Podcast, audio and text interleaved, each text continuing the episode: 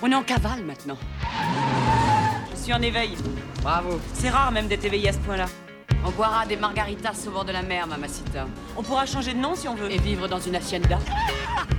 T'es une copine géniale. Toi aussi, t'es super. Thelma et Louise, le road trip sonore et féministe. Et bienvenue dans cette nouvelle saison de Thelma et Louise. J'espère qu'on vous a manqué cet été. Vous, en tout cas, vous nous avez beaucoup manqué et on est super contente d'être de retour en studio, chaude comme la braise pour une nouvelle saison qui va envoyer. Oui, trop contente de te retrouver Thelma. Et pour cette première émission de la saison, on a décidé de se pencher sur la notion d'hystérie et plus largement de la place des femmes dans l'histoire de la psychiatrie. Et notre questionnement ne sera pas seulement historique, on va aussi évoquer le présent, certaines pathologies, euh, par exemple, qui touchent davantage les femmes. Et on vous fait découvrir ce soir une nouvelle formule de l'émission avec à la fin une heure de talk, une de 30 minutes de talk, je m'emballe, avec toutes nos acolytes. C'est parti pour une virée en sororité.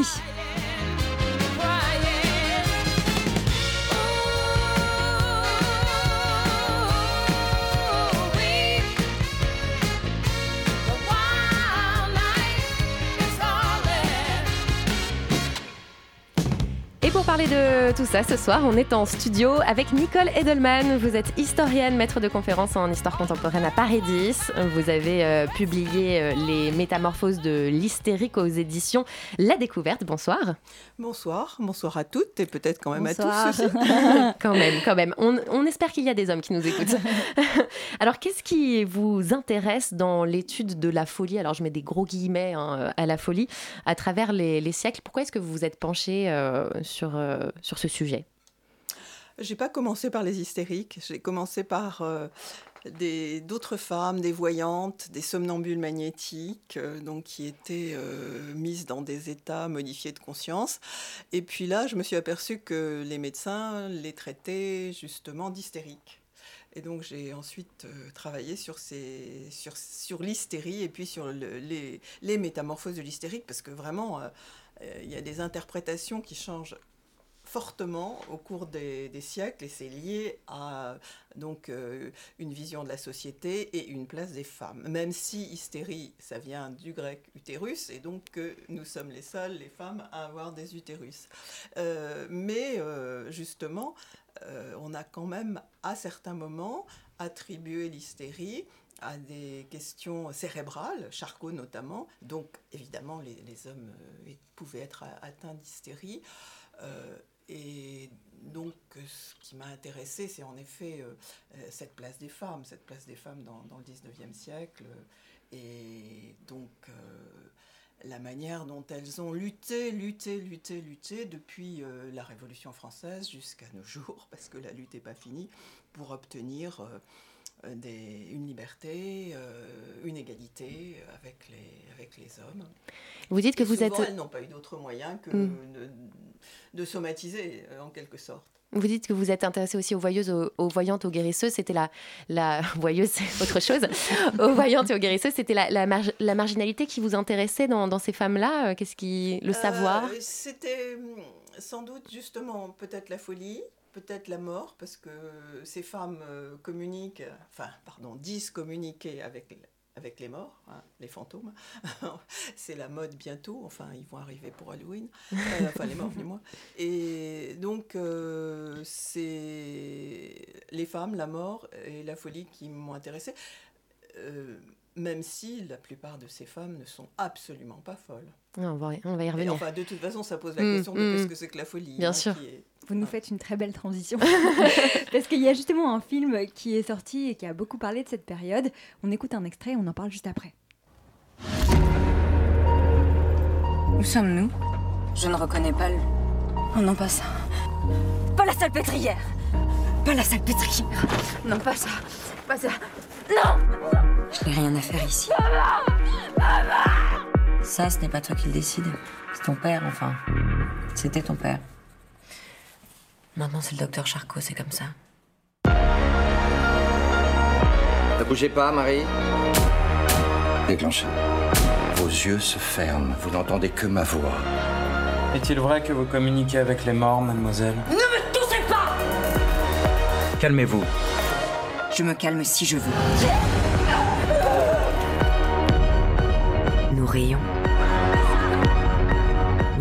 nous dansons, nous dansons.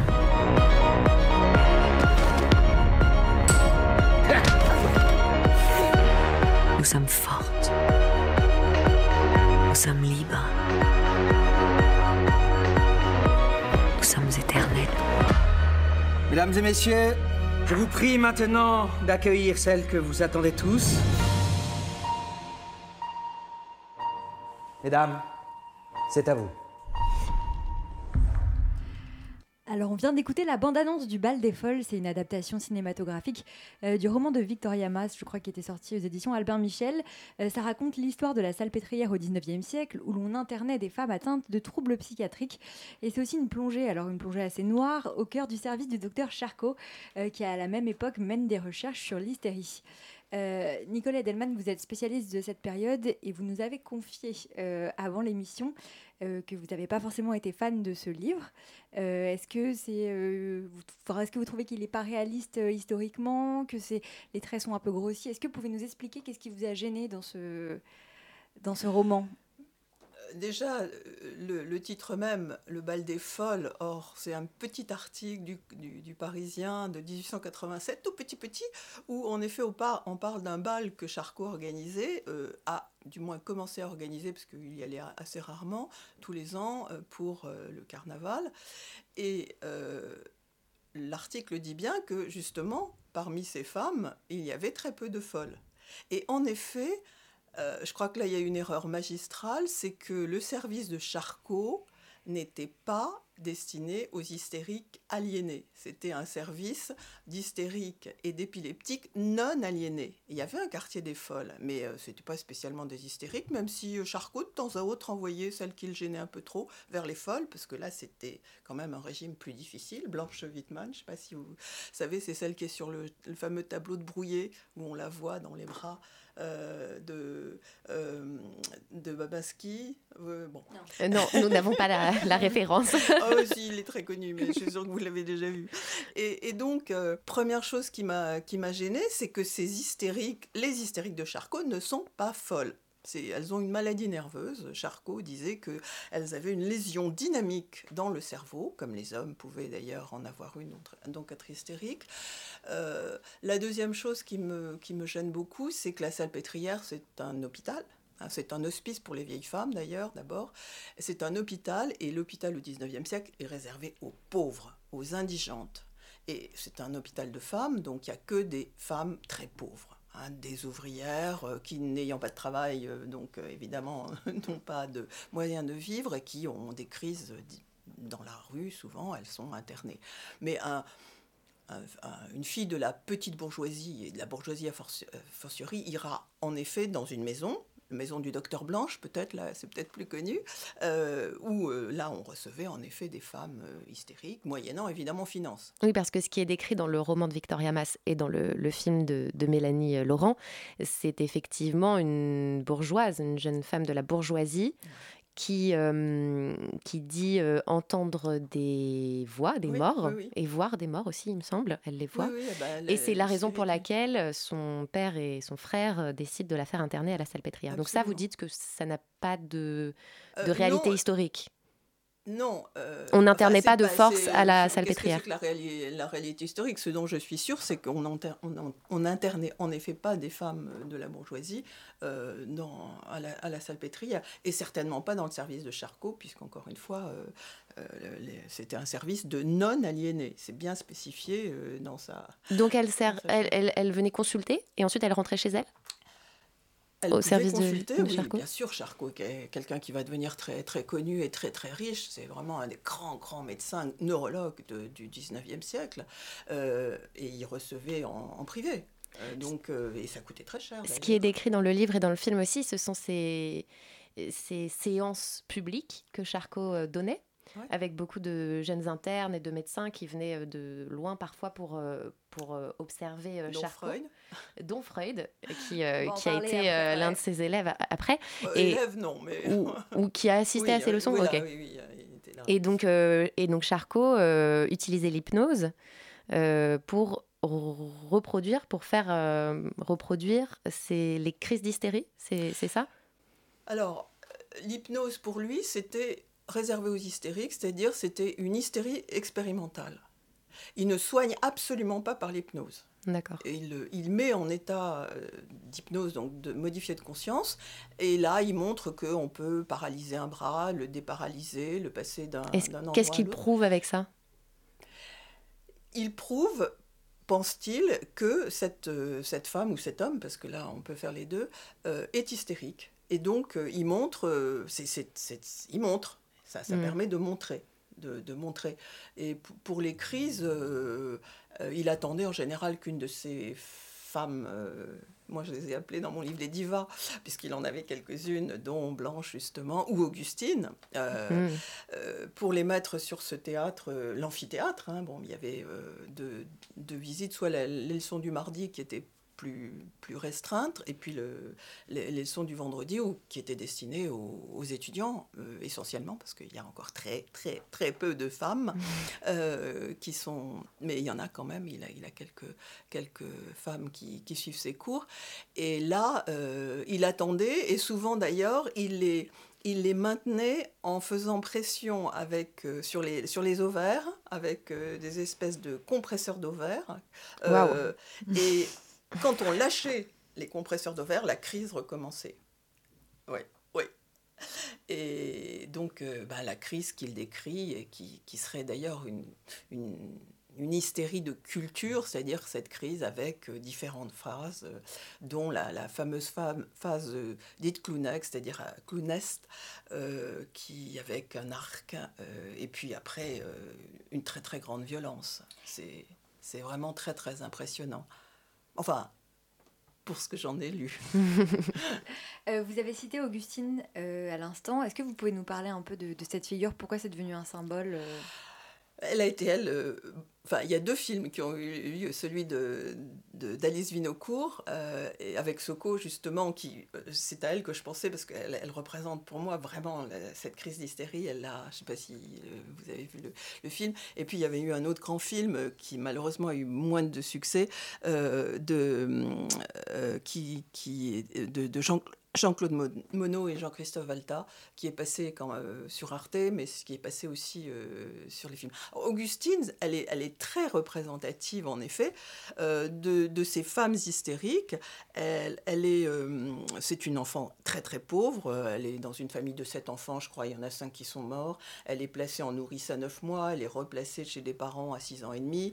Et elle est placée ensuite chez des sœurs qui la maltraite d'une certaine manière parce que elle est déjà rebelle, elle refuse de lire La vie des saints au réfectoire. Enfin, là aussi, vous pouvez imaginer ce qui se passait. Et euh, euh, les... c'est, une très jolie femme. Alors, elle est très, très photographiée. Ça, euh, allez sur Internet, tapez Augustine. Elle, elle a des grands cheveux. Elle est, une, une fille assez... Elle est rentrée à la Salpêtrière à 15 ans et demi. Mais elle, ressemble vraiment à une femme. Et euh, bon, elle, n'a jamais été réglée. Et euh, donc, euh, sa, mère l'a amenée là parce qu'elle a des crises d'hystérie. Et quand on regarde un peu son histoire, elle a été placée, euh, comme beaucoup de ces, petites filles, euh, pour, euh, pour travailler. Déjà, à la Ferté, enfin, dans, son internat, à la Ferté-sous-Jouarre avec les, les sœurs, elle sortait et manifestement, elle avait des relations sexuelles contre des bonbons ou des, des choses de ce genre. Et elle s'est faite violer quand elle a été placée à 13 ans chez euh, un, homme qui d'ailleurs était aussi, semble-t-il, l'amant de sa mère. Enfin, on voit une situation qui est par- paroxystique. Enfin, mais bon. Euh, et là, euh, elle avait 13 ans et demi et elle a commencé à avoir ses crises d'hystérie. Et elle, les- elle a continué, donc elle a été placée à la salpêtrière en tant que femme très très pauvre. Et elle s'est enfuie. Elle s'est enfuie et elle a, euh, une première fois, on l'a, reprise, mais là on voit bien qu'à la salpêtrière, dans le service de Charcot, on n'était pas enfermé. On pouvait Hmm. sortir. euh, bon, alors on contrôlait quand même, mais c'était des dortoirs. Et euh, ensuite, euh, on elle est revenue, on- et puis euh, elle est repartie, et probablement avec un de ses amants, et on ne sait pas ce qu'elle est devenue. Donc, peut-être bon, a-t-elle eu une vie plus agréable? En tout cas, elle était une, une, une figure, un symbole de, de ce service de, de Charcot. Absolument, mm. oui, Et elle a été, encore une fois, beaucoup photographiée. Bah, dans Les Métamorphoses hystériques, j'ai oui, donc allez, euh, chers auditeurs et auditrices, euh, sur Internet les, les, photographies bah, d'Augustine qui sont assez, euh, ah, bah, assez spectaculaires. Elles ont été très photographiées mm. de toute façon. on en parlait tout à l'heure, il y a Freud qui arrive ensuite à la salpêtrière et qui assiste aux, leçons de, de, Charcot, quelques années d'ailleurs, il me semble, après le départ d'Augustine. Enfin, j'ai lu ça. Oui, il en 85 et il mm. repart en 86, il reste six mois. Alors qu'est-ce que lui va va euh, apporter euh, de différent par rapport à la façon dont, Charcot regarde ces, femmes-là? J'imagine que c'est une, vaste question, mais euh, les deux hommes qui sont au final contemporains vont avoir des approches hyper différentes. Tout à fait. Bah, dans un premier temps, Freud est vraiment fasciné, il le dit dans, ses son compte-rendu, par, par, Charcot, qui était certainement quelqu'un d'exceptionnel intellectuellement, dans, la façon de se présenter, dans, ses discours, dans, présentation de ces malades.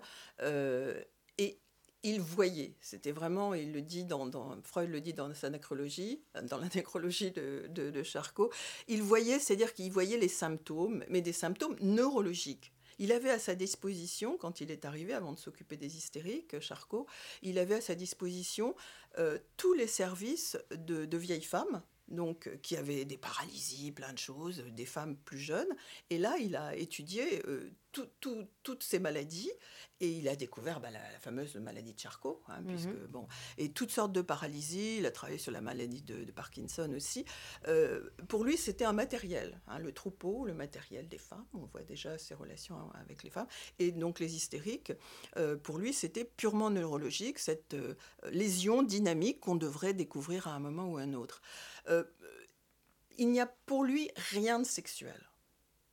Il parle de génitalité, ce qui n'est pas la même chose que la sexualité. Et encore, c'est un rapport de Freud euh, en 1914, donc bien après, dans des conditions où Freud a besoin de, soutien, justement, lui qui a découvert l'importance de la sexualité, de, référents euh, aussi puissants que, Charcot.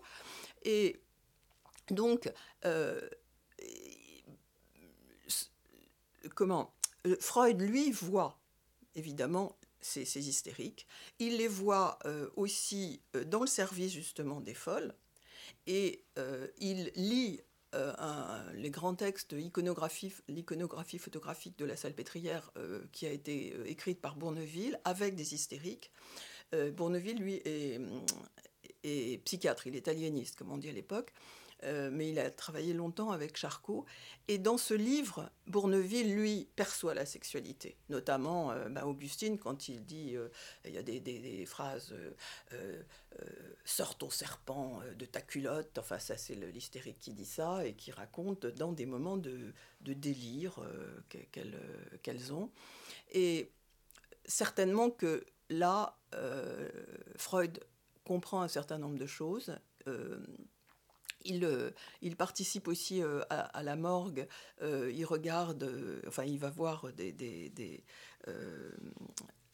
autopsies, mais il va mettre quand même, il, quitte la salpêtrière en, en 86, il va mettre 10 ans pour écrire les études sur l'hystérie, 95, pour vraiment concevoir l'importance du psychique, l'hystérie n'est pas neurologique, et donc s'éloigner de Charcot, mais c'est vraiment étape par étape. Et je publie un livre là en février chez ah. Stylus, ah. l'avènement, l'avènement de la psychanalyse qui va, enfin qui justement prend en compte ces, ces conditions et raconte, enfin euh, analyse euh, toute cette euh, prise de distance. Donc Freud a, a, pris ses distances, mais c'est sûr que Charcot est très important parce qu'il il est venu à la salpêtrière pour travailler avec un neurologue et pas du tout pour travailler sur l'hystérie. Hmm. Et bon, finalement, il va travailler sur l'hystérie et toute son histoire. Donc ça va le marquer. Hmm. Ah bah complètement, complètement. Et du coup, la transition est encore toute faite. Si vous publiez un livre sur l'avènement de la psychanalyse, euh, vous êtes sûrement euh, en mesure de nous parler de la première femme psychanalyste euh, qui s'appelle Emma Eckstein. Est-ce que vous pouvez nous en dire quelques mots Comment elle est apparue dans ce, dans ce milieu masculin Comment elle s'est positionnée vis-à-vis de, de, Freud, qui avait quand même plutôt des patientes femmes, mais qui lui était un homme. Voilà, comment ça s'est passé pour elle? Comment son parcours s'est dessiné à, Emma Eckstein? Il avait surtout des patientes, des patientes en effet, parce que là, l'hystérie qui est bon, liée à un, à un traumatisme sexuel et enfin, non pas propre aux femmes, non pas que les hommes ne puissent pas être, euh, bien sûr, euh, sexuellement traumatisés, on le sait trop bien en ce moment, mais euh, ces clientes, ces patientes, pardon, étaient en effet très, très largement des, femmes, et des femmes de la bourgeoisie assez, assez riches, parce que c'était quand même assez cher. et Emma Eckstein, elle, elle va faire...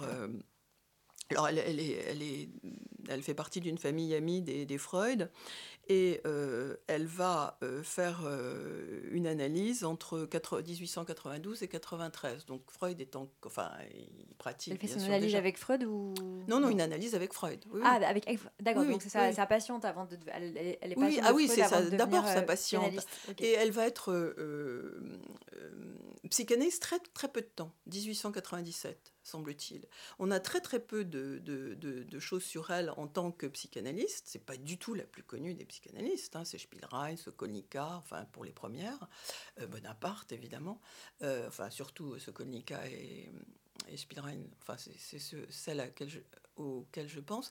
Mais elle est très connue parce que euh, elle est liée au premier rêve, l'injection faite à Irma, le premier rêve, enfin pas le premier, mais un rêve de Freud, qu'il analyse euh, dans euh, l'interprétation du rêve.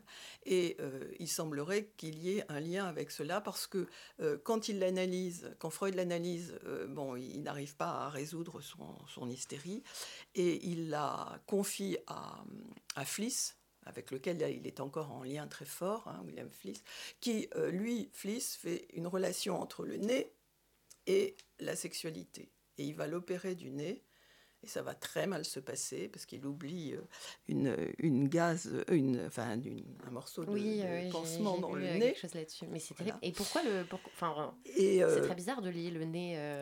Ça, ça a disparu ah, comme c'est arrivé. Quoi. Complètement. oui, complètement. Mais bon, il y, a, toute une, une théorie là, il faut lire la, correspondance entre, entre les deux. Et donc, euh, le, elle, elle, est, elle est sans doute connue pour ça, parce que c'est un échec, euh, enfin, un échec relatif euh, de, de, la psychanalyse, enfin, du travail avec Freud. C'est un grave échec avec Fliss, parce qu'après, elle va être réopérée, elle est défigurée, enfin bon. Et, et, et ce rêve de l'injection faite à Irma, euh, qui, que Freud analyse très, très, très longuement. Dans je crois qu'il y a plus d'une dizaine de pages dans le, euh, l'interprétation, des, rêves. Merci. Voilà. Et, donc, elle a été psychanalyste très, très peu de temps. D'accord. Mais c'est la première euh, dont on sait qu'il a exercé une activité de psychanalyste en étant une femme, quoi. A priori. D'accord. et euh, vous avez étudié l'hystérie sur une longue période.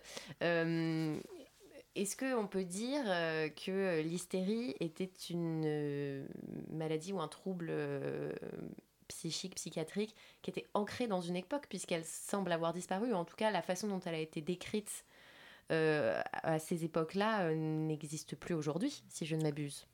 Ah bah, c'est le DSM qui l'a fait disparaître, mais euh, elle Qu'est-ce que le DSM euh, C'est le manuel, le manuel diagnostique et statistique euh, qui a été, on en doit être au cinquième ou sixième. Qui recense toutes les. Qui, qui a été écrit par les psychiatres américains, états-uniens. D'accord. Et qui a complètement fait exploser l'hystérie. Ce sont des, toute une série de syndromes, simplement. Il existe des troubles de la personnalité hystérique, des choses comme ça des, hmm. des troubles. Mais bon, les psychanalystes parle d'hystérie encore. Euh, Mais toutes ces crises de convulsions, ces paralysies, etc., c'est, ça ne s'observe pas euh, tous les quatre matins. On en voit beaucoup moins parce que d'abord, il y a toutes les neuroleptiques euh, qui, qui évitent ce genre de choses. Parce que, mhm. enfin, on peut imaginer, encore une fois, la violence de ces crises. Certaines en avaient 10, 15 par jour. elles devaient être totalement épuisées, enfin elles étaient probablement totalement épuisées. Donc il paraît, enfin, j'avais une amie euh, psychanalyste qui m'avait dit qu'elle avait vu une fois un arc euh, d'une de ses patientes sur le, sur le divan. Euh, donc, de nos jours. De nos jours. Qu'est-ce que vous avez vous, bah, vous vous mettez sur la tête et les pieds, et vous faites un arc avec le, le corps. Ah oui, c'est. On est très très contracté. Là Ouais. aussi, il y a beaucoup de photos hein, euh, de, de, enfin, de, de, ce, de cet arc, justement. Euh, et euh, de toute façon, euh, je- donc, je- il me, enfin, je, je- que l'hystérie existe, enfin, peut être aussi un, un symptôme de, de, de mal-être très très violent. C'est-à-dire que la- maintenant, on considère que c'est euh, plutôt un- que ces, euh, ces crises-là peuvent être des symptômes, mais qui font partie d'autres pathologies. Que Non, la- n'est pas une pathologie La à part. grande, la grande différence, c'est que maintenant on parle. Euh, Ces femmes chez Charcot, euh, et, euh, elles n'étaient pas entendues. Quand, quand elles parlaient, euh, euh, Charcot ne les a pas du tout entendues. C'est Freud qui les a pour la première fois entendues. Donc à partir du moment où on peut parler, euh, on va pouvoir traiter ce, mal-être, ce- ce- ce- ce- ce- cette profondeur né- névrotique qui est liée, à l'hystérique, faire apparaître par tout le traitement de la cure, à la fois par les rêves, mais aussi par cette parole et cette écoute surtout avec le transfert euh, que- qu'implique la, pi- la- la cure, on va pouvoir faire disparaître euh, les symptômes euh, qui sont quand même décrits dans, dans les études sur l'hystérie.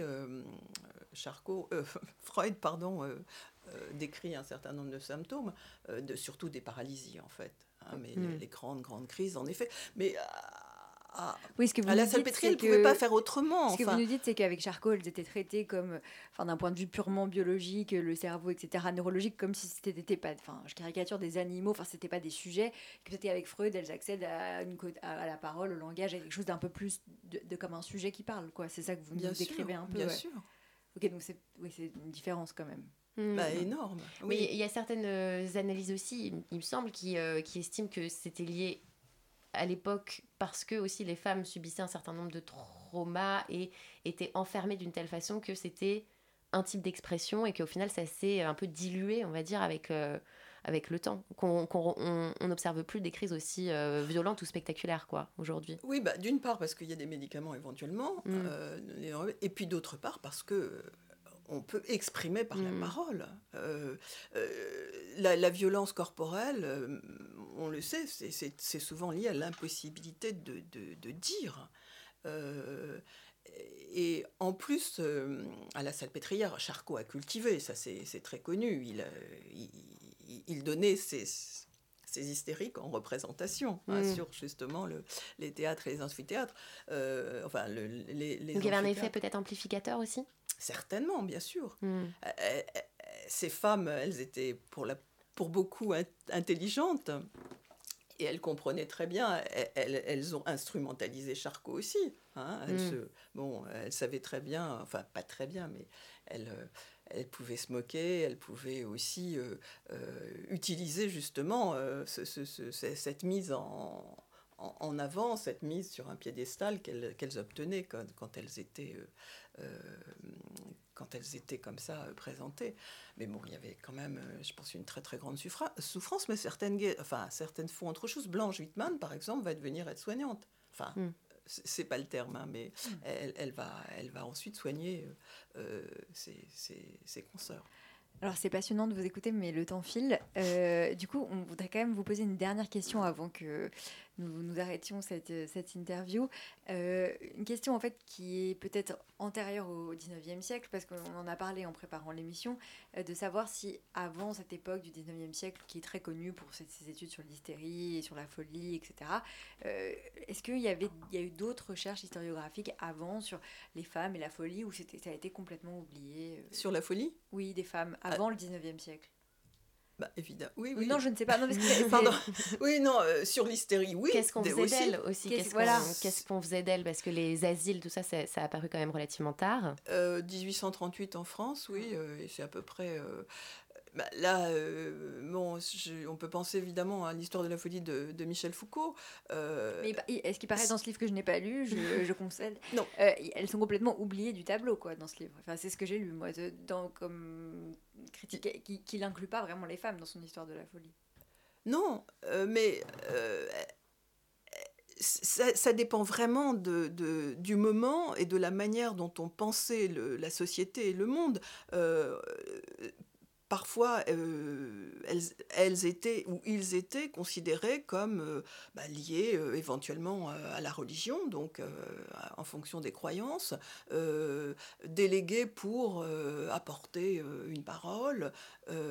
elles pouvaient aussi, enfin, là, il faut, enfin, il faudrait, enfin, il faut analyser époque par époque mm. et pays par pays. Évidemment, la folie n'est pas perçue du tout euh, euh, dans des États euh, africains, indiens des Indes, sud-américains, esquimaux, comme, comme en France, même au, Moyen Âge ou, avant. Je crois qu'on peut, on peut pas...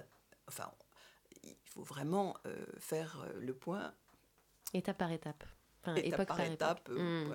Point par point. On va aller relire euh, Foucault alors. Merci beaucoup euh, Nicole Edelman d'avoir euh, accepté notre invitation. Je rappelle le titre de votre livre, Les métamorphoses de l'hystérique du 19e siècle à la Grande Guerre, il me semble. Ça fait déjà une grosse époque. Et paru chez La Découverte, c'est quand même euh, vaste. Et euh, le prochain, donc, euh, que l'on attend sur, sur l'histoire de la psychanalyse, c'est ça? L'avènement de la psychanalyse. L'avènement de la psychanalyse. Chez Stilus, c'est aussi un, un, livre d'histoire et d'historienne, donc en février. Bah, vous, me vous me réinviterez. Avec plaisir, merci beaucoup.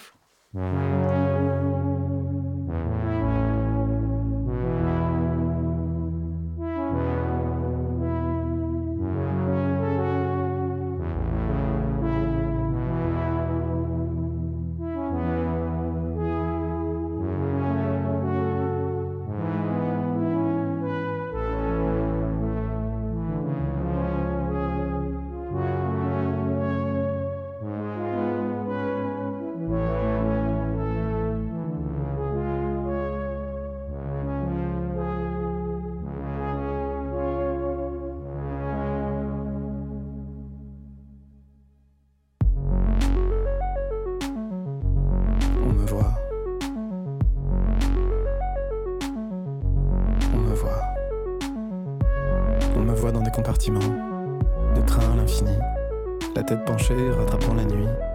Les choses apparaissent, disparaissent et ne reviendront pas. Un pavillon, une rue, une piscine en plastique bleu comme ça. Et en arrivant sur le quai, c'est juillet, c'est Marseille, le soleil est blanc et la peau colle sous les vêtements. On me voit. Dans des appartements, dans les soirées fenêtres ouvertes au vent, couloir d'entrée contre le mur se plaquer, atteindre la pièce à côté. Parler à une fille, parler trop fort, elle répondra à une phrase que je n'entendrai pas. Elle redira la phrase en se penchant vers moi, en penchant tout son corps. Et ce serait tellement simple de se parler en fin d'après-midi derrière le port.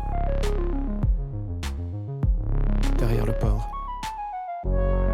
On me voit sur une aire d'autoroute, devant la machine à café. Le distributeur automatique, et j'ai roulé tellement. Alors les bras en l'air, les étirements, pour ressembler à une idée que je m'étais faite il y a longtemps. Sur la route, l'asphalte est bouillant. Alors l'image tremble devant et ça ressemble à tous ces plans, à tous ces films que je voyais à 17 ans. Il y a encore un trajet à faire. Il y aura la nuit en arrivant là-bas. Et j'espère encore que ça ressemblera à Jim Jarmusch ou bien à Louise et Thelma. Ou bien à Louise et Thelma. On me voit. On me voit. Voix avançant sur des rochers, faisant comme si c'était encore l'été. Tous les gens sont partis. Les bronzages disparaissent à Paris. On me voit rester par ici. Ici, on me connaît. On sait que j'ai un bateau par là. Un bateau par là. Sur des rochers, on me voit. On m'a vu les cheveux trempés dans cette rue. À l'époque où j'attendais en bas, où j'espérais cette histoire-là. J'attendais des heures chaque fois, et parfois sans savoir pourquoi. Elle venait, elle m'embrassait, on s'en allait dans la nuit et parfois elle changeait d'avis. Alors parfois on m'a vu, les cheveux trempés dans sa rue.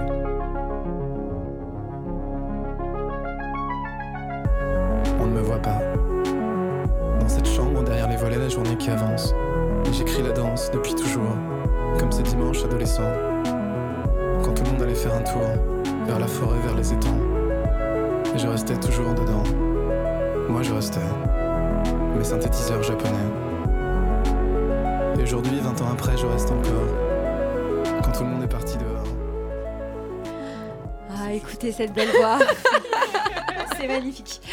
Euh, on écoutait mon chanteur préféré, Vincent Delerme. Oui, Vincent, si tu m'écoutes, cœur, cœur sur toi. Avec son titre Louise and Thelma. Voilà, ça Mais c'est pas pas. son titre en plus. C'est son titre. Euh, Non. tout lui appartient. Il est, exploser les micros. il est- C'est- il mais est- c'est French. oui, euh, il était en duo 79. avec l'artiste électro Fresh 79, mais c'était quand même Vincent et on l'aime, Vincent à Thelma et Louise. Thelma et Louise, c'est aussi un podcast. Sur radiocampusparis.org. Allez, on attaque la seconde partie de cette émission et pour ça, on retrouve tout le reste de la team Thelma et Louise. J'ai nommé euh, Delphine, Pauline, Mathieu. Salut tous les trois, ça va Coucou, oui, ça va. Salut. Vous êtes contents d'être ici hein Oui, bof. Bof. J'ai entendu Ça un bof. J'ai pas identifié d'où ça venait, mais c'est terrible. Moi, je sais, elle est en face de moi. On va continuer cette discussion donc, autour de, de la folie des femmes et de ses représentations, de ses euh, traitements.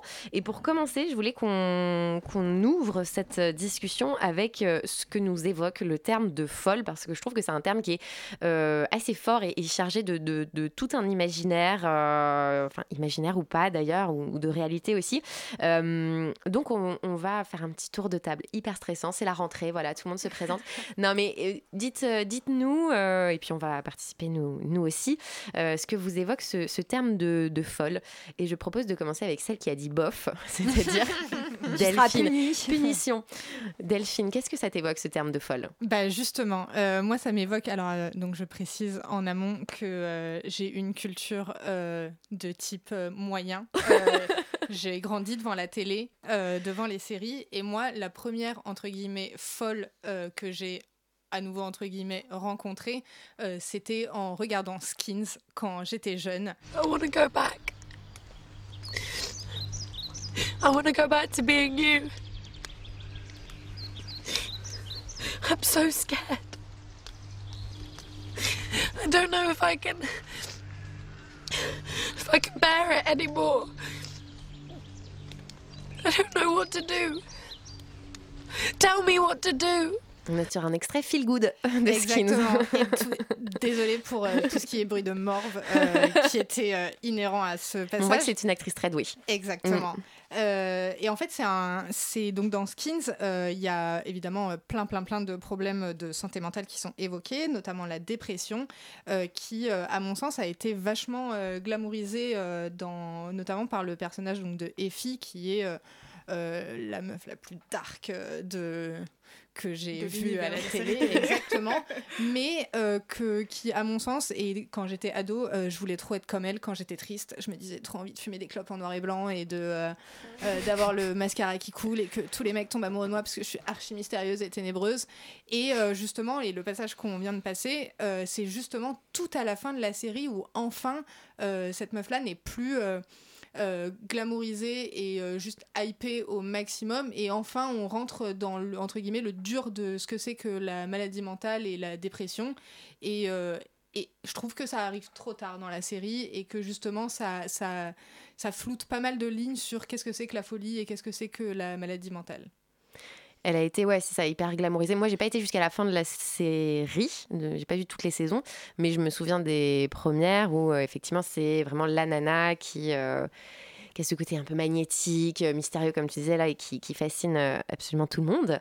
Alors, moi, ça m'a fait penser, du coup, le fait que tu veuilles parler de cette série à. Euh, Euphoria, tu m'as dit que tu l'avais pas vue, mais euh, qui, euh, qui traite aussi euh, pas mal des- des- des- de santé mentale et dont l'héroïne, qui est bipolaire, il me semble. Pour le coup, c'est une approche différente. Alors, il peut y avoir d'autres problèmes dans Euphoria, enfin, je pense qu'on pourrait en parler longtemps, mais en tout cas, sur la représentation et sur la, la glamourisation ou la sexualisation de- du, du trouble mental, là, on est quand même sur un autre registre. Pour le coup, l'héroïne n'est pas, pas sexualisée, en tout cas pas comme Effie a pu l'être. Et euh, alors, sur le glamour, bon, on peut parler du fait de se foutre des paillettes euh, en étant en dépression, mais bon, pourquoi pas? On y reviendra sur cette histoire de paillettes. Mais en, en tout cas, voilà, le personnage de Roux dans Euphoria euh, peut apporter un autre, une autre représentation de, de ces troubles psychiques. Il y a presque 10 ans d'écart en fait. Oui, Donc, et heureusement, mais voilà, ça, montre une est, évolution. en tout cas, je sais pas si toutes les séries peuvent être euh, mis dans ce sac, mais voilà, il y a une évolution. Euh, À qui le tour à de qui le donner tour sa Ah là définition là du mot folle Pauline, Bah, peut-être Allez. C'est parti. Alors moi, euh, je pense tout de suite à, à mes ex. C'est sympa, hein bonne ambiance. non, mais je pense tout le temps à mes ex quand je pense euh, homophile parce que euh, c'est un, c'est un qualificatif qui revient souvent quand même euh, dans les relations. Euh, D'ailleurs, c'est un petit red flag sympathique. Quand t'as un mec en date qui te vient te voir et te dit non mais mon ex, hein, elle était folle. euh, run Passe. quand même mais enfin voilà moi je sais que c'est un truc que j'ai souvent entendu et clairement, c'est un tropisme qui revient très souvent euh, quand t'as un mec qui te dit non mais mon ex elle était folle. Généralement, c'est que son ex a exprimé ses émotions. Elle a exprimé ce qu'elle avait à dire, elle a parlé, et, euh, et donc du coup c'est très très mal accepté une, une femme qui parle dans une relation qui dit euh, ça ça me va pas, ce comportement ça va pas non plus, est-ce que tu peux changer ça? Non. En fait, donc, ce que- du coup, ouais. on passe à folle tout de suite, tout de suite, que, sans ce que- transition. ce que tu dis, c'est que euh, on a on accole aux, aux femmes et aux femmes dans une relation aussi hétérosexuelle ce stéréotype d'être euh, folle, ce qui veut dire folle slash hystérique, euh, voilà, qui exprime ses émotions, etc. Et justement, on avait Nicole Edelman qui en parlait en, en première partie. Euh, elle parlait de l'origine de ce mot hystérique qui vient de utérus, et du coup, il y a des espèces de préjugés qui perdurent dans le langage, et que du coup, dans une relation hétérosexuelle, il y a aussi ce, ce préjugé qui perdure, et que du coup, c'est c'est hyper néfaste euh, pour la, pour la relation, j'imagine. Enfin, C'est ça que tu voulais. Oui, euh, c'est ça. Et puis, enfin, il y, a- il y a tout de suite ce truc de, de penser que dans une relation hétéro, la femme est tout de suite dominée par ses émotions. Donc, elle, est, elle peut absolument pas être rationnelle. Quand elle exprime ses émotions, c'est forcément que. Enfin, il y a quelque chose qui va pas, quoi. Et donc, euh, bah ouais, on passe tout de suite à folle, sans transition, tout allait bien. Puis en fait, à partir du moment où tu te dis, euh, Hmm, ça va moyen, ben non, en fait, t'es folle. Est-ce qu'on peut partir du principe que si un mec a eu plusieurs ex folles, C'est lui le fou. c'est euh, c'est que, que peut-être le problème vient de, de quelqu'un d'autre. Et du coup, à ce sujet, on peut vous conseiller la rédaction de Thelma et Louise, le dernier livre de Mona Chollet, euh, qui parle de comment Ah, pas réinventer l'amour. euh, voilà, mais euh, comment réinventer l'amour euh, dans les relations euh, hétérosexuelles et justement hors du patriarcat. Et peut-être, enfin, je j'ai pas, j'ai pas lu non plus, mais j'ai l'impression qu'elle aborde ce, ce volet des émotions Mm. et euh, des On va le lire, on va en euh, parler. Voilà, on va On en va parler. chroniquer tout ça. C'est c'est un peu lié à ce que tu dis, je pense, Mm. Voilà, et puis bah, on va continuer notre tour de table. Peut-être que notre chère Thelma voudrait nous faire la, la définition, sa définition du mot folle. Oui, moi quand j'entends folle, je pense à ça.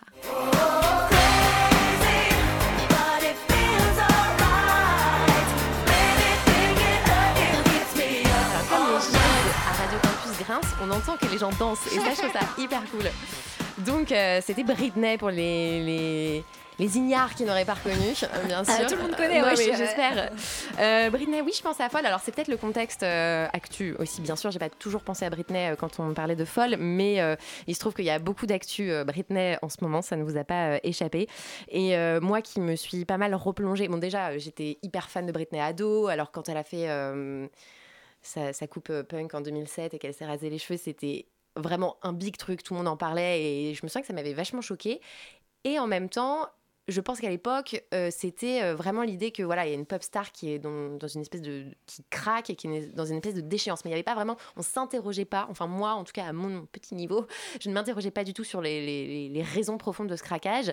Et euh, aujourd'hui, qu'on en parle vachement plus et qu'on a beaucoup plus d'infos aussi sur ce qu'elle a vécu, forcément, ça, prend une autre tournure. Et, et donc avec tout ce qui s'est passé, bon, je vais pas vous faire un, un- résumé de toute l'affaire Britney, mais euh, ce que j'ai euh, redécouvert aujourd'hui en me renseignant sur tout ça, en regardant notamment le, le docu Framing Britney, j'ai pas encore vu celui de Netflix.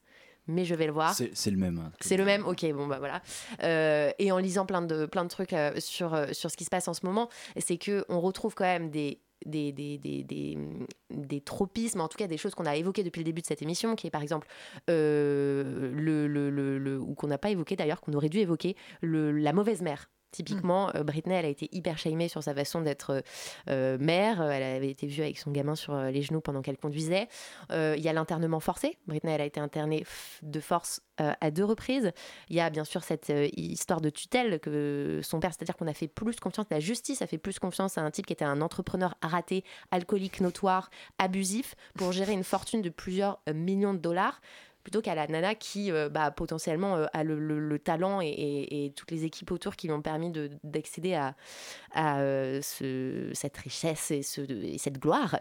Bref, il y a tout plein de choses dans cette histoire qui, bah, je trouve, qui, qui méritent qu'on s'y penche. Et puis, donc, une petite euh, deadline quand même, le 12 novembre prochain, hein, c'est la date de l'audience au tribunal de Los Angeles.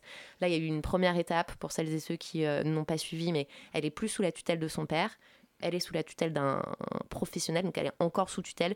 Mais euh, voilà, peut-être une émancipation euh, possible et une liberté, enfin, Free Britney, euh, peut-être le 12. Donc, euh. Merci, c'était ah ouais, meilleure- le Free meilleur Britney. résumé de la vie de Britney. Enfin, de, c'était, je connaissais pas trop, donc c'était hyper clair. Et... Mais on en parle quand tu veux. Et c'est, Quand tu veux. c'est passionnant, j'adore. Euh, le tour de table, dis donc. Le tour de table. Bah oui. À toi, euh, chère Louise. Oui, alors moi, quand on a parlé de folie, euh, au départ, j'ai pensé à un truc, enfin, de folle, j'ai pensé à un truc super glauque. Je voyais un asile psychiatrique, une femme euh, limite en dame blanche, voilà, donc c'était pas hyper, euh, hyper réjouissant.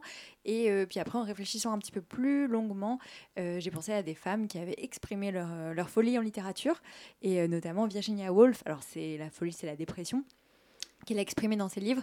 Et euh, je pense que c'est c'est aussi un angle assez intéressant euh, parce que ça montre qu'à toutes les époques, même si euh, les femmes n'avaient pas forcément une expression euh, possible, euh, bah, on l'a- vu tout à l'heure, hein, on a parlé de Freud, euh, le langage et, la cure euh, dont parlait Madame Edelman n'était pas accessible à tout le monde, dans tous les milieux, c'était pas forcément encore connu, euh, notamment avant le 19e, et ben euh, la littérature était quand même un moyen euh, d'exprimer son voilà euh, son mal-être, euh, ses émotions. Ça pouvait être dans des romans comme Virginia Woolf, ça pouvait être aussi en poésie puisqu'il y a eu des femmes poètes qui ont pu exprimer voilà leurs ressentis. Et je pense que voilà c'est un autre axe. on n'a Mhm. pas parlé vraiment tout à l'heure, mais l'axe des femmes artistes qui expriment leurs émotions et via l'art. Il y a eu aussi, je crois, Camille Claudel. Enfin voilà, il y en a eu plus- plusieurs qui sont assez connus et je pense que ça c'est vraiment un axe pour, pour comprendre comment les femmes pouvaient exprimer leur folie euh, quand elles n'avaient pas d'autres moyens d'expression Mm. ailleurs dans la, dans la société.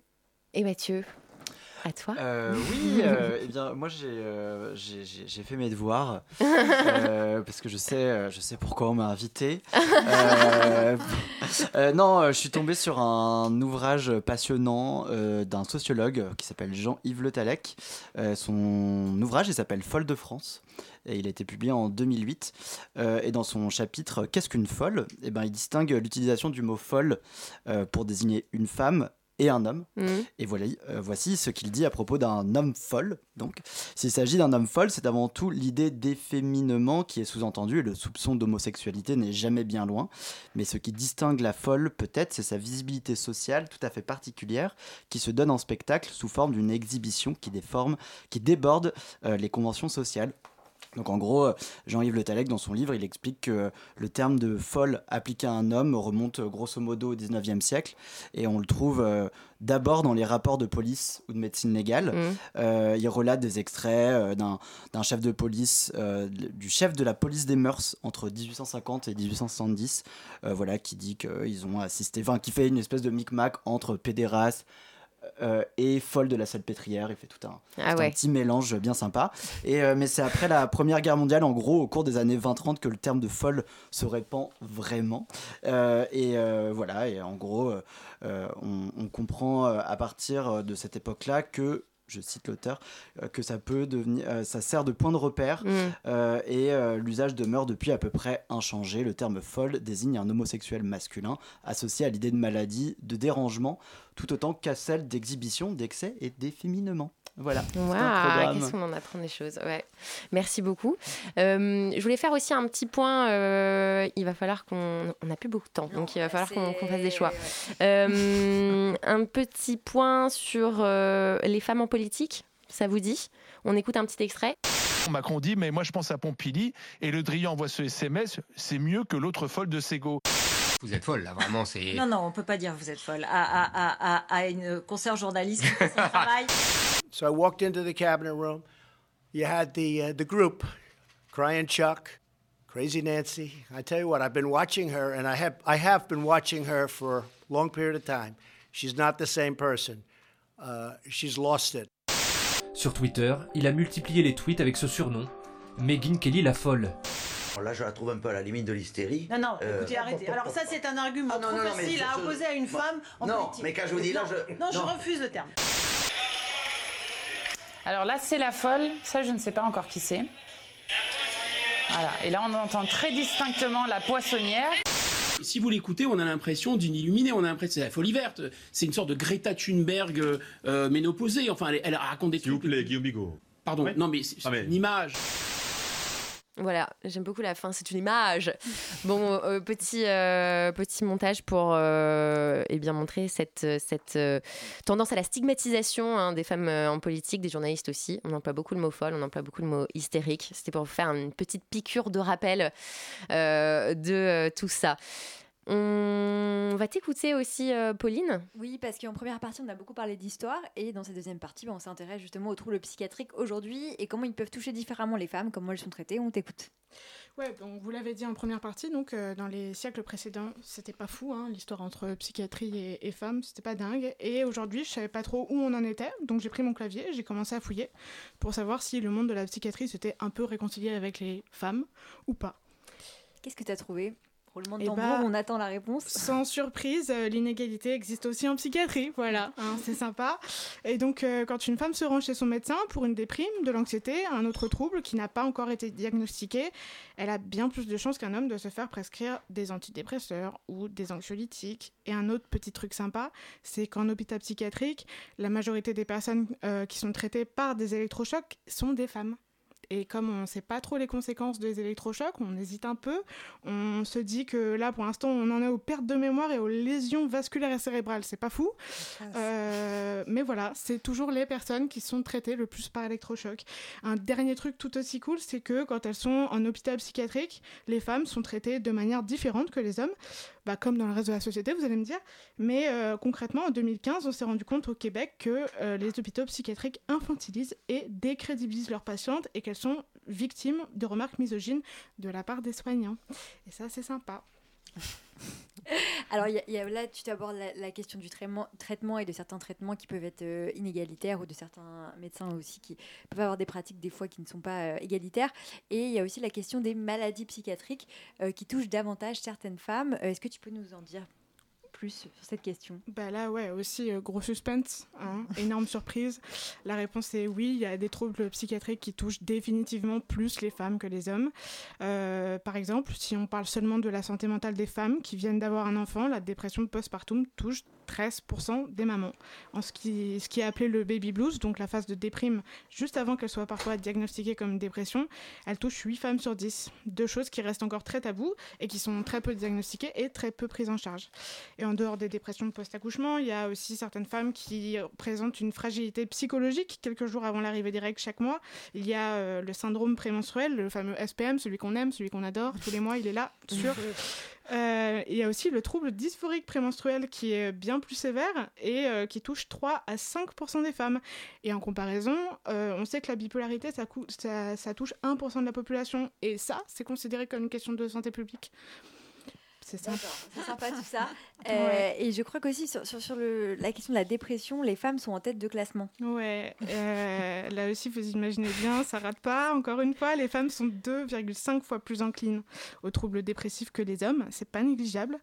Euh, les femmes commettent aussi plus de, tenta- de tentatives de suicide que les hommes, mais dans les faits, les hommes se suicident davantage. Ça, c'est aussi lié aux méthodes utilisées, puisque les hommes utilisent des armes à feu et les femmes, elles, ont tendance à utiliser des médicaments en dose moins létale. Euh, et dernière chose, les femmes euh, sont aussi bien en tête dans l'anorexie mentale. Là, c'est aussi tout Mmh. particulier. Petit point, accrochez-vous, seulement 10% des femmes, euh, 10% des personnes sont touchées. euh, seulement 10% des personnes touchées par ce trouble sont des hommes, pardon. Ça veut dire que 90% des personnes qui sont touchées par l'anorexie mentale sont des femmes. Voilà. Et une grande part de ces femmes, comme par hasard, entre 14 et 20 ans. Ce sont des ados. Donc là, on peut peut-être euh, se dire que l'environnement a son importance. Et là, je pense aux injonctions, au corps parfait qu'on retrouve de façon récurrente sur les réseaux sociaux et encore plus sur Instagram.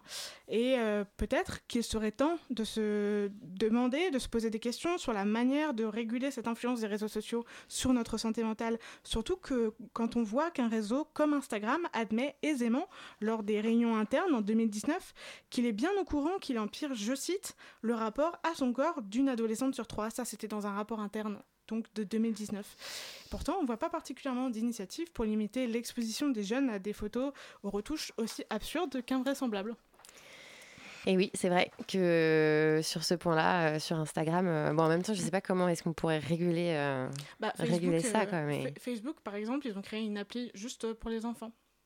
Uniquement pour les ados, jusqu'à 18 ans. Ouais, mais Et Insta, ils auraient pu faire ça. il y a aussi plein d'ados qui utilisent Facebook. Je crois qu'Insta est en train d'essayer de faire ça, mais. euh, Ouais, mais tu vois, ils ont Pas trop vite, quoi. Ouais, voilà, c'est ça. Ils arrêtent pas de faire Ils plein auraient de beaucoup à perdre, ouais. Et mais ils, ils font plein de recommandations tous les ans. Ils disent ah, on est au courant, etc. On essaye, on fait des Par contre, dès que tu vois un téton, là, c'est. Ah bah non. Un téton de femme. un téton de femme. Un téton de femme. Un téton de femme, bien sûr. Un téton d'homme, c'est pas de chose. problème. Ouais, c'est ça. On aime, c'est sympa. Euh, bah, merci beaucoup. Mais je t'en prie. Pour cette, C'était, euh, c'est cette- réjouissant. petite- cette- hein. euh, euh, revue. euh, non mais Commence la rentrée sur les chapeaux de roue Ouais, euh, et c'est Louise. ça. Ouais. Et on se rend bien compte de la, du poids de l'environnement aussi sur le traitement des, des, des femmes euh, en matière de, de psychiatrie. Euh, et on va passer donc euh, tout de suite à notre dernière euh, chronique de l'émission. Ce sera Delphine qui va nous lire une lettre euh, à tous les psys que je n'ai pas aimés. Est-ce que les règles, ça peut faire mal? Jusque-là, elle est énervée? Elle a ses règles, hein? Je vous demande de vous arrêter. Des fois, on a juste envie de dire qu'on a nos règles. Cher psychologue, psychiatre, thérapeute de mon passé. Je vous écris cette lettre que vous lirez peut-être. Ah non, pardon, excusez-moi, je me suis prise pour Boris Vian l'espace d'un instant. On n'y est pas du tout. Je vous écris cette lettre que vous ne lirez jamais, parce qu'il y a environ autant de chances que vous écoutiez une émission féministe sur Radio Campus Paris que je devienne championne de cricket d'un tournoi pakistanais. Mais si je vous écris, c'est justement parce que le féminisme passait à des années-lumière au-dessus de vos crânes dégarnis. Désolée pour la calvitie shaming, c'est gratuit, mais c'est comme ça. J'ai eu le malheur de croiser vos routes, de vous raconter mes petites affaires, et en plus de ne m'avoir pas aidé, vous avez parfois chamboulé la femme qui naissait ou qui était déjà grande en moi. Parce que je suis une horrible psychorigide maniaco-dépressive qui a le besoin compulsif de faire les choses dans l'ordre, ce qui parfois est une bonne excuse pour procrastiner, mais ça, je m'égare.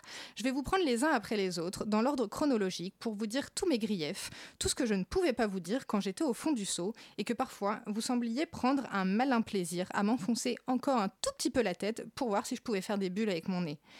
À vous, la première psychothérapeute que je suis allée consulter juste après avoir été violée par un camarade de classe au lycée.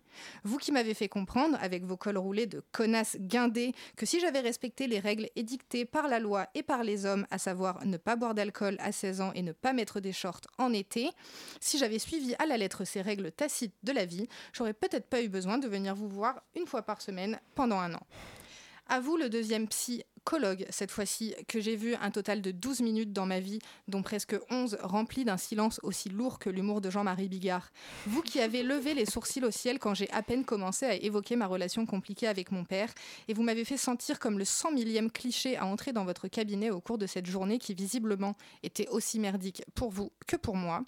Et à vous, le premier psychiatre de ma vie, vous qui m'avez à moitié rionné quand je vous ai exposé les problèmes que je rencontrais dans ma sexualité à cause des agressions que j'avais subies, qui m'avait que l'option de devenir lesbienne était toujours possible, qu'il ne fallait pas se fermer de porte, qu'il y avait plein de choses à explorer. Certes, sur ce point-là, je ne suis pas en total désaccord, mais le fait que je reste attirée par des hommes après vous avoir rencontré prouve bien que la sexualité n'est pas un choix. Et enfin, un petit mot pour mon dernier psy, mon psychiatre, l'actuel, celui avec qui je partage mes lundis et mes jeudis matins, qui me répète que les victimes sont toujours des victimes, que personne ne mérite ni les agressions ni la dépression, qui, soit dit en passant, est une vraie maladie et pas un sketch pour mettre ma vie en scène, qui m'écoute et fait tout son possible pour me comprendre, qui se laisse même faire la morale et la leçon de féminisme à intervalles réguliers, parce que bon, ça reste un sexagénaire blanc. Cœur sur vous, vous êtes un vrai frère. Je suis pas loin de faire un transfert amoureux, donc je vais me calmer et je vous dis à la prochaine. Merci Delphine. On embrasse beaucoup. aussi, d'ailleurs. Je euh, on l'embrasse. Non, enfin, on l'embrasse pas, mais. Avec les bras. Avec les bras. On lui fait un. Un ciao.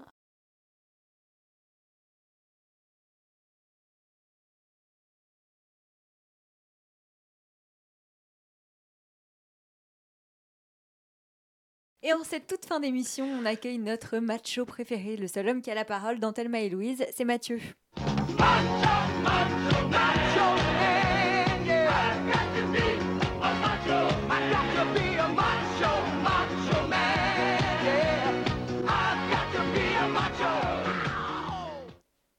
Coucou Je pensais qu'elle allait allait m'introduire, tout se perd. Euh, C'est la eh rentrée, bien- c'est la rentrée, faut que tu sois indulgent. Bon, bonjour, euh, bonjour, bonsoir. bonjour. Eh bien, après avoir eu l'extrême bonté de nous offrir le droit de nous marier, mais au maire de refuser de rendre légale la PMA pour toutes, sauf aux femmes trans, l'État est en voie de concéder, peut-être, mais c'est pas encore sûr sûr, d'interdire les thérapies de conversion, puisqu'un projet de loi visant à les interdire a été adopté en première lecture à l'Assemblée nationale le 5 octobre 2021. Et oui, nous sommes en 2021, il n'existe toujours pas de texte de loi qui interdit à des organisations religieuses ou pseudo-scientifiques de changer l'orientation sexuelle ou l'identité de genre d'une personne afin de la remettre dans le droit chemin de l'hétéro-cis-normativité. En même temps, sommes-nous vraiment surpris quand on sait que la France ne considère plus l'homosexualité comme une pathologie psychiatrique depuis 1992 et ça 19 ans après les États-Unis? Mais alors, qu'est-ce qu'une thérapie de conversion au juste? Alors, je sais pas si vous avez vu l'incroyable But I'm a Cheerleader. C'est un film de 1990. 1900, connais non, la c'est- c'est- c'est- il y a- il y a 4 siècles. T'es resté de dans la partie 1999. historique de Ouais. Avec entre autres Natasha Lyon ou RuPaul. Et bien dans ce film, Megan est une pom-pom girl super lesbienne, sauf que tout le monde semble l'avoir remarqué, sauf elle. Ses parents, des personnes très pieuses, décident de l'envoyer dans une école de réorientation sexuelle pour apprendre à devenir hétérosexuel. Eh bien, une thérapie de conversion, entre gros guillemets, c'est à peu près ça, un lieu dans lequel des gens vous apprennent, vous enseignent même les bases de l'hétérosexualité. Alors non, non, rien à voir avec le fait d'avoir mauvais goût ou d'être ennuyeux, l'objectif est de vous apprendre à désirer le sexe opposé. En revanche, les thérapies de conversion peuvent désigner une multitude de pratiques et de méthodes bien souvent euh, euh, clandestines, qui ne ressemblent pas forcément à une espèce de colonie de vacances euh, style manif pour tous, comme dans le film Comme as de Désiré de Désiré Akavan, euh, dans un rapport sur les pratiques de thérapie de conversion rédigé par un expert indépendant des Nations Unies. euh, on nous rappelle qu'il existe trois types d'approches. L'approche psychothérapeutique, qui prend la forme de thérapie cognitive ou comportementale ou autre électrochoc, Euh, l'approche Wow. médicale à base de médicaments, d'hormones ou stéroïdes, et enfin l'approche confessionnelle à base de pratiques religieuses ou d'exorcisme pour les plus récalcitrants. Pardon. Euh, inutile de vous faire un dessin concernant les conséquences de cette thérapie bidon qui s'adresse surtout aux jeunes, perte de l'estime de soi, anxiété, suicide. Espérons donc que le projet de loi qui vise à interdire les thérapies de conversion et de punir de 2 ans d'emprisonnement et de 30 000 euros d'amende sera définitivement adopté. En attendant, je vous recommande de regarder le très bon documentaire Homothérapie en libre accès sur Arte. Merci Mathieu. Encore des choses gays et réjouissantes, ça fait Gay, c'est plaisir. lequel, le Ah, rigolote. J'avais pas pensé à la Ah, blague. Le jeu de mots, le jeu de mots, on finit sur un calembour. ah, dis donc. Et on est vraiment en très grande forme pour cette rentrée.